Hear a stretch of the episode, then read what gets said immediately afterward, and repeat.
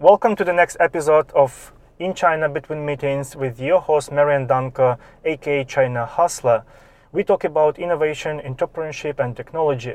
This series of interviews supported by We Hustle, a Shanghai-based platform for innovation and growth. We help international and local teams succeed in China. Today we welcome Kapil Kane. Thank you very much for joining me. I know you're very busy and this is only half an hour you have uh, this week. Really appreciate it.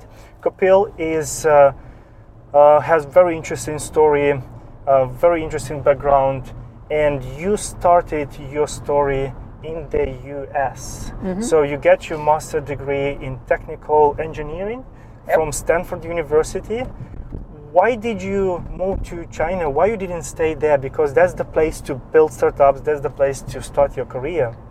Uh, yeah, actually, you know, I uh, started my career in the U.S. I uh, I was actually doing my uh, PhD at uh, Stanford when I dropped out to join Apple.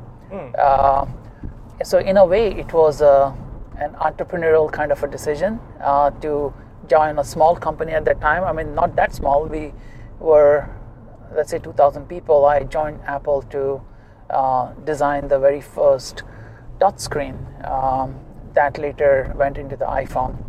Uh, so in a way, I did start uh, in the U.S., but I moved to China in 2007 when we were starting uh, to do uh, the unibody MacBook Airs.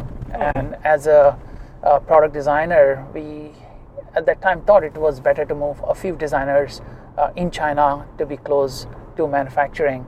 And so I was one of the first few uh, engineers were moved to China. So that's how I ended up being in China. How did it happen? Is it a decision of the company, or you proactively asked for that? And No, no, no. I think uh, our company decided that we needed some engineers here, the, especially you know the product design engineers, and uh, a few of uh, uh, us friends moved here uh, because we were coming to China, um, you know, every month for uh, prototype builds and production builds, uh, and we were so much used to being here, and it was. Uh, uh, uh, China was growing at the time, uh, very exciting place to be, and so it was. Uh, uh, we thought it was uh, great to be a part of this uh, new growth that was happening in China. So it wasn't a hard decision for you to move to China. So you had already a couple of, of uh, visits, probably. Not experience. couple, like you know, maybe tens of Oh, visits. Yeah. okay. So we we were pretty, you know, uh, used to being in China, but it was not living in China though. Uh, we were being ferried around in cars between factories and hotels, and Mm-hmm. uh, we would get around the town, uh, but it was not uh, like a complete new place Mm-hmm. for us. Yeah. So what was your experience with Apple? What did you learn there, and uh, how many years did you spend there? And actually, why did you leave Apple? Because it feels like a good company to stick yeah. around. Uh, you know, so um, I was with Apple for close to like eight or nine years. Um I uh, what did I learn? I think uh, a few things I learned is you know how to uh, be really really good in your trade, uh, and that trade was uh, doing mechanical design, uh, debugging all the problems, going to the very depth of it, uh, being great at building any kinds of products uh, for consumer electronics. Um, your depth of skill you you develop at a place like Apple is is amazing, and uh, you're always being uh, mentored or driven by uh, some of the greatest uh, uh, engineers and designers like Jonathan Ive. Uh, working with them closely, really understand understanding you know what it is like to build the best product you can ever build. So that was a great learning in also in terms of developing uh, like the technical skills. And there's like you know people may not teach you everything how to do. They will just tell you what needs to be done, and you have to go and figure out how to get it done, which was super exciting. Also, uh, you develop amazing skill of problem solving um, and problem solving under very high pressure um, uh, and you know it's it's it's such a great place to be you know close to manufacturing uh, to test out your new designs and getting them uh, the built and prototype almost like in real time right in china you can get anything done um, in no time Right. Uh, and and so the learning was immense uh, during those uh, years, especially you know, I mean, my time in the U.S. I got to um, know the basics of design, and when I was in China, I got to understand how really manufacturing works. Um, why I left Apple, um, I was getting really, really good at doing, you know, what I was doing, which was uh, mechanical design of uh, consumer electronic product.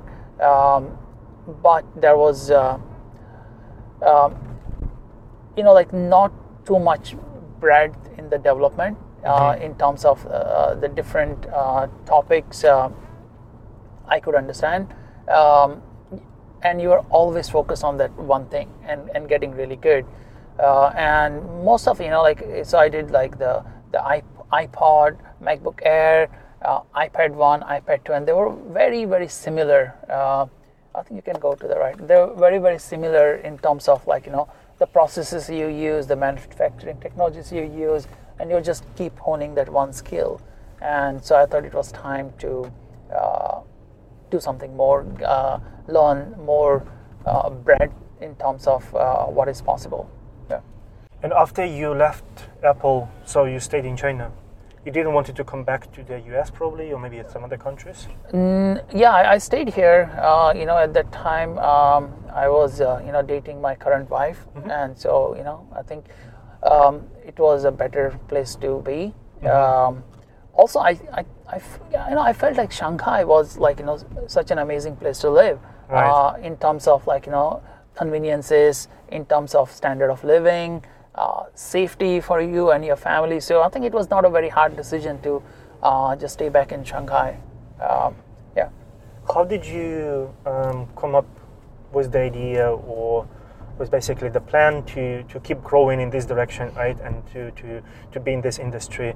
And uh, how did you end up in Intel? And what did you do in the first place when you joined them? Yeah. So um, so after you know uh, doing two um, iPads, uh, the first and the second iPad, I joined Intel to design the the, the an education tablet. Uh, so at the time, Intel used to uh, design have this um, uh, uh, like um, um, uh, uh, what do you call it? a product line called Classmate PC, and this was um, you know based on one laptop per child concept from MIT's Media Lab, where uh, we created um, a custom-built education PC for uh, for emerging markets.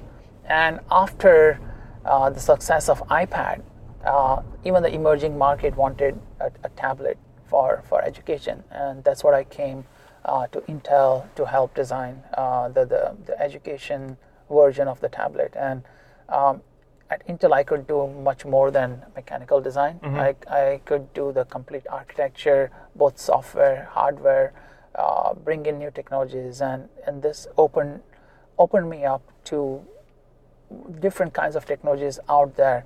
I think if I had stayed at Apple, I would have just gone deeper and deeper and deeper in that uh, one field of uh, of designing like physical products. Um and Intel was like a, a completely new learning experience for me.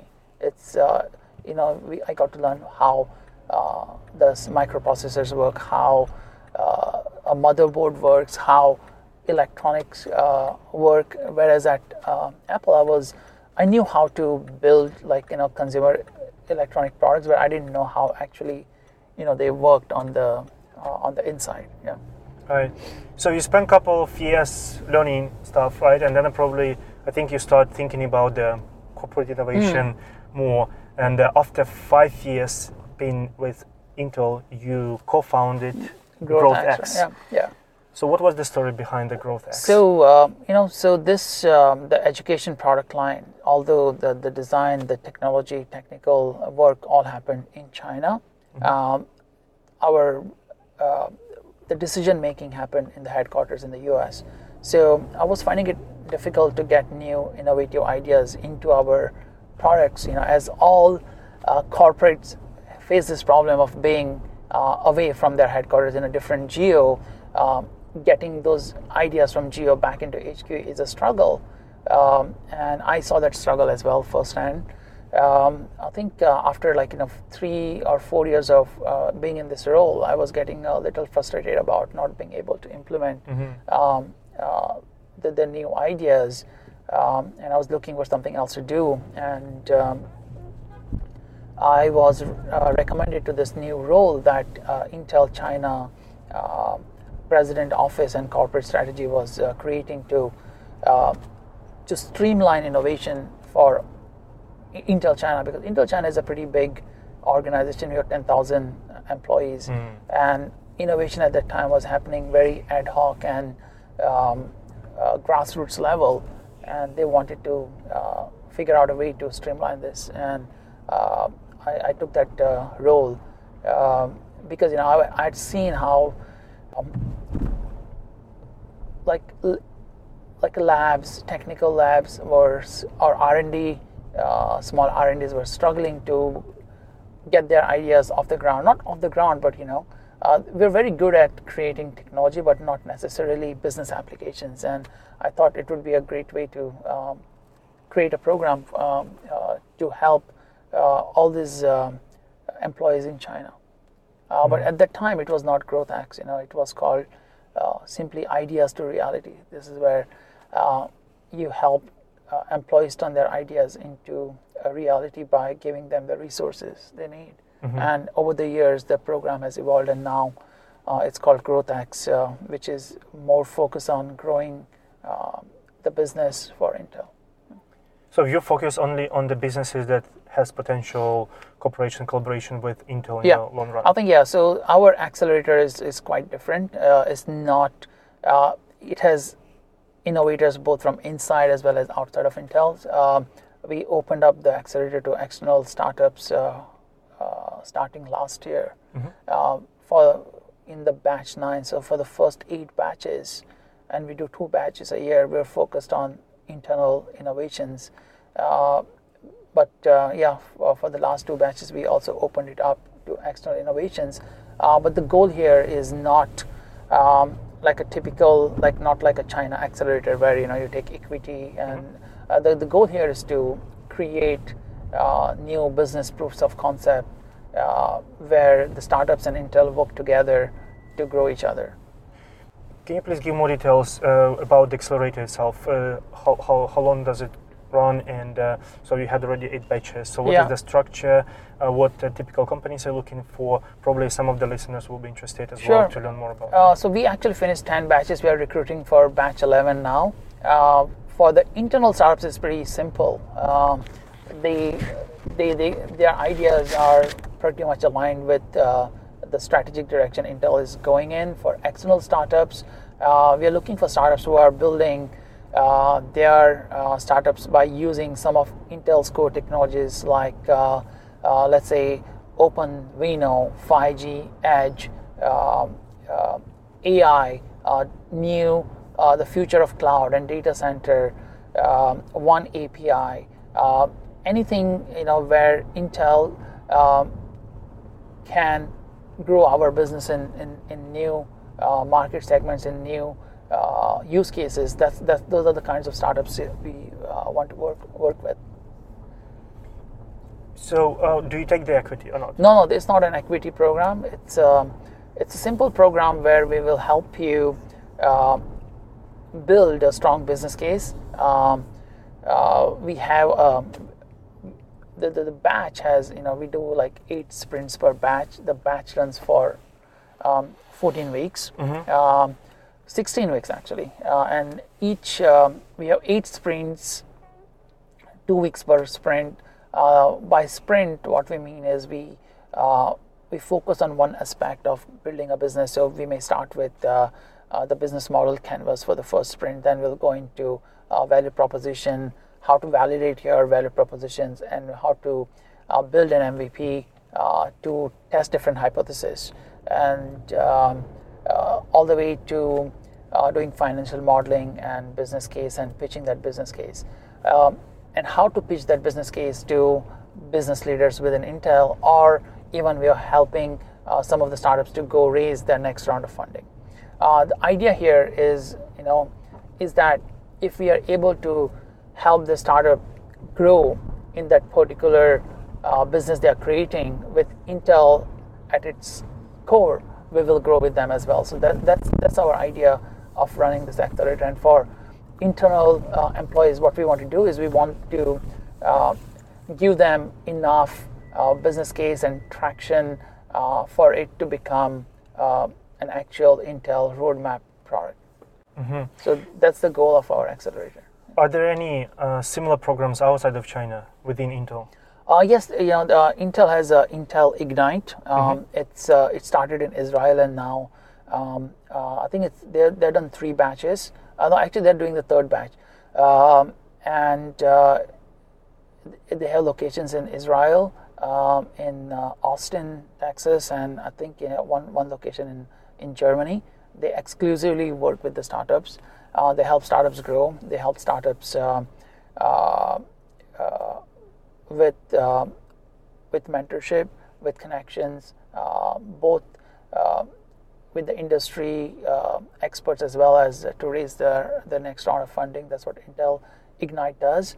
Um, then we have um, a program. We have an uh, like a, a, a global incubator program mm-hmm. for employees uh, in in the Silicon Valley, where we are looking at building the next billion dollar businesses. So this is focusing on on a long term business incubation, whereas GrowthX focuses on uh, shorter term, like you know something that can pan out in uh, 12 to 18 months.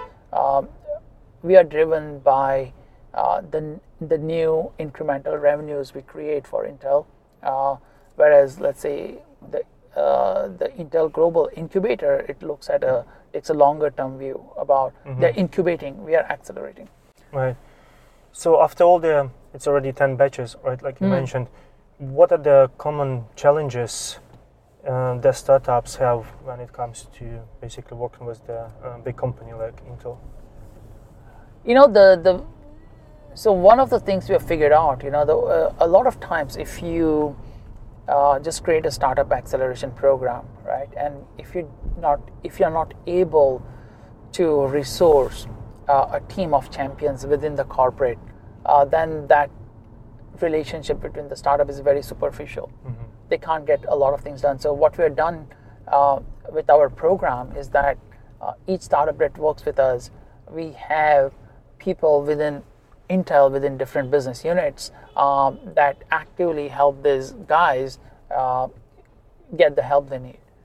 Uh, so that uh, they're not always fighting to get uh, to the right people in the organization right? Also uh, other thing you need to see uh, is that where is this program or the accelerator run under? Is it under like a marketing team or is it run mm-hmm. through like you know through uh, like a business unit, strategy team, where does it, where does this program like reside, right? It also tells you um, how close they are to the businesses as well.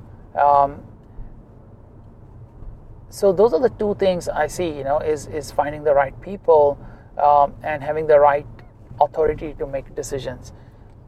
Um, and I think startups should be uh, should should do a bit due diligence uh, on the accelerator, on the program, on the partnership with corporates uh, before they go and spend a lot of uh, time and resources on that partnership, right? Because you don't want um, you, you, have limited time and resource to grow, right. and you need to make sure that this these partnerships you make uh, are real and it's not just you know some kind of a like a PR stunt from the from the corporate going deeper on the second point, mm. right, about the authority, about the department mm. who is actually taking mm. lead for, for the program. So, what do you think is the the best department? Um, if you can basically, you know, just say this department would be the, the better choice for startups to, to take this program. Is it uh, marketing, like you said, or is it the BU unit? Yeah, so I think the definitely, you know, you need to avoid the programs that are funded just through marketing. Uh, you know, there are a lot of so-called accelerators, uh, which are almost run like an event, right? Mm-hmm. Um, I think there, I think you, there can be some value from there. Um, uh, for example, you may be able to meet people, but um, you know, I think uh, their KPIs are different. You know, the KPIs are maybe um, you know the attendance, uh, the the impressions in the media. It might help you in a way uh, if you're looking for that exposure, but it may not help you actually uh, get a, a real uh, business deal with the with that corporate or uh, or maybe the uh, the support you need from that corporate in in actually growing the business, right? Um, I think so. Um, you also need to look at where where does this accelerator reside? Does it reside um, in a in a let's say like a innovation center? A lot of times, you know, this innovation, even the innovation center, you need to look at who is running this. Mm. What is their background? Do they really understand innovation? Were they just running some marketing department and then they became like the one running the innovation center? So I think we need to do a little bit of diligence on on on this, uh, the corporate innovation. Uh, departments or innovation centers or accelerators you work with. Uh, in the end, it's all about the people, you know. Mhm. Um, yeah. Uh, so as uh, let's say investors do, do due diligence on the startups, and the startups also need to do due diligence on on the uh, on the corporates they, they work with. What are your KPIs? How do you measure the success of your program? So um, number one KPI is the, the incremental revenue that we drive for Intel. That's the, the biggest KPI. Um, for our employees, we also look at the employee development. Uh, what we have seen is that um, the employees who have gone through our accelerator are um, have fared much better. Like in, in some cases, uh, on an average, one and a half to six times better than the other employees in terms of uh, uh, climbing the corporate ladder. So that's another KPI. We look at the uh, people development, and finally, we also look at the uh, the, the, innovation thought leadership uh, that we drive in the ecosystem as well. Uh, but the, the biggest KPI is definitely you know uh, the the incremental revenue we drive for for Intel. Yeah. Um, you are the only foreigner in this uh, incubator, or you have other foreigners working with you in the team? Um, you know, so we work very closely with Xnode, right? So Xnode is the one who helps us run the accelerator, and it's a mix of Chinese and and uh, uh, like non-Chinese people. It's a pretty good mix. Yeah. So y- you've been doing this for four years already, right? And uh, in the first place, why do you think um, the company actually gives you the opportunity to run the corporate acceleration program in China as the foreigner? Uh, even if you probably speak a decent level of Chinese and understand the culture differences, and you've been here for five, ten years, um, but still, uh, when it comes to um, growing, building business, and at this level, working for the huge company, usually they give the pref- preference to the local people, and it makes sense. So why do you think you just got lucky, or you had something? No, I think um, no, I think uh, the thing was, you know, so we started mostly with uh, internal facing program, right? So this was uh, this was about uh, helping our employees uh, turn their ideas into business. So it was very internal focused, um, and uh, it was not about you know, it was not. So this is not a program to as a face of the company to the external people, right? It it kind of naturally evolved uh, to include people in the open eco- ecosystem, uh, but also, you know, uh, we have a program that has um, like a more of a government outreach, more of like you know uh, the broader ecosystem outreach uh, run uh, by you know local people. But in the end, you know, Intel is an MNC, right? And our goal is to is more focused inwards. It's not about about working with the let's say it was. It's not about um, um, on our own trying to uh, work with the Chinese ecosystem in general. But our our goal, like I said, is about creating incremental revenues for Intel. So in the end, everyone has to, the startups have to work with Intel. We are not here to, let's say, uh, with the primary goal of introducing the startups to the Chinese investors per Right. se, right? So it's still very much focused on Intel, things coming into Intel. Uh, so it doesn't matter, you know, uh, who runs this uh, program. Uh, it's a Chinese or non-Chinese. That that doesn't matter at all. Yeah. Great. And the last question before I let you go to your next meeting what is innovation for you? How do you define it? You know, um, being from a tech company, right? I uh, people a lot of time confuse um, innovation with invention. Right. So, so invention is something um, that you uh, create that never existed before. You know, like uh, inventing a transistor in a lab.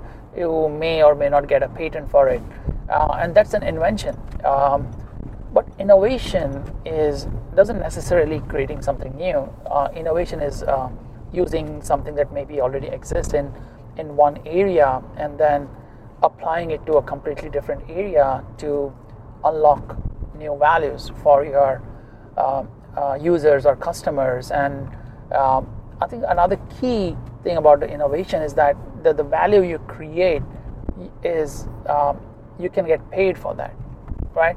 Otherwise, it's not really like innovation. You know, like if you just create something cool and give it to someone, but they don't value it as much, they'll take it if it's free, but they're not willing to put their um, you know hands in their pocket to pay. It's not not really an innovation. It's not a sustainable innovation. So I think innovation, um, bringing value, solving people's challenges, not necessarily you don't need to create something new.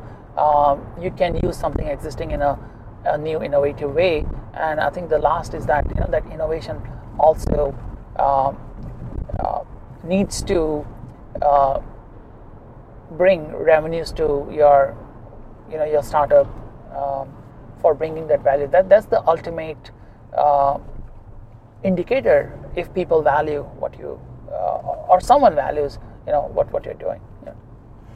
Thank you very much. Thank you very much for your time, for your Yeah, sharing. yep, you're it was a pleasure to have you, and uh, I really learned a lot myself. Thank you for that. Cool.